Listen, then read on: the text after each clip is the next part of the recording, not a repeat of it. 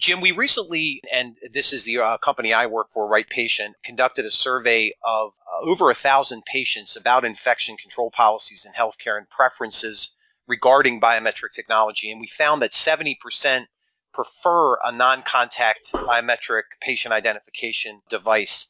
Based on your experience in patient safety, wh- why do you think this is the case? It's an interesting review of the patient population is very interesting on that. I think that when you look at hospital acquired infections or you look at hospital cleanliness, those that would be answering in the affirmative on a survey like that are probably more aware of the concern about hygiene.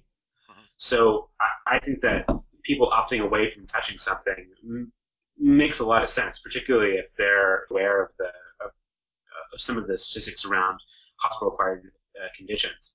It's interesting also because if you look at any of the other biometric programs, even outside of the hospital, they're very focused on at least we're getting to fingerprint, at least we're getting to handprint, but we're not seeing as much of the uh, use of iris scans, right? Mm-hmm. And so I, I think healthcare is a, a great opportunity for that because a it's something that is quick and easy, but also it I think that people also would look at the use of such a scan as probably more secure than something just like a fingerprint because their fingerprint may have been used elsewhere.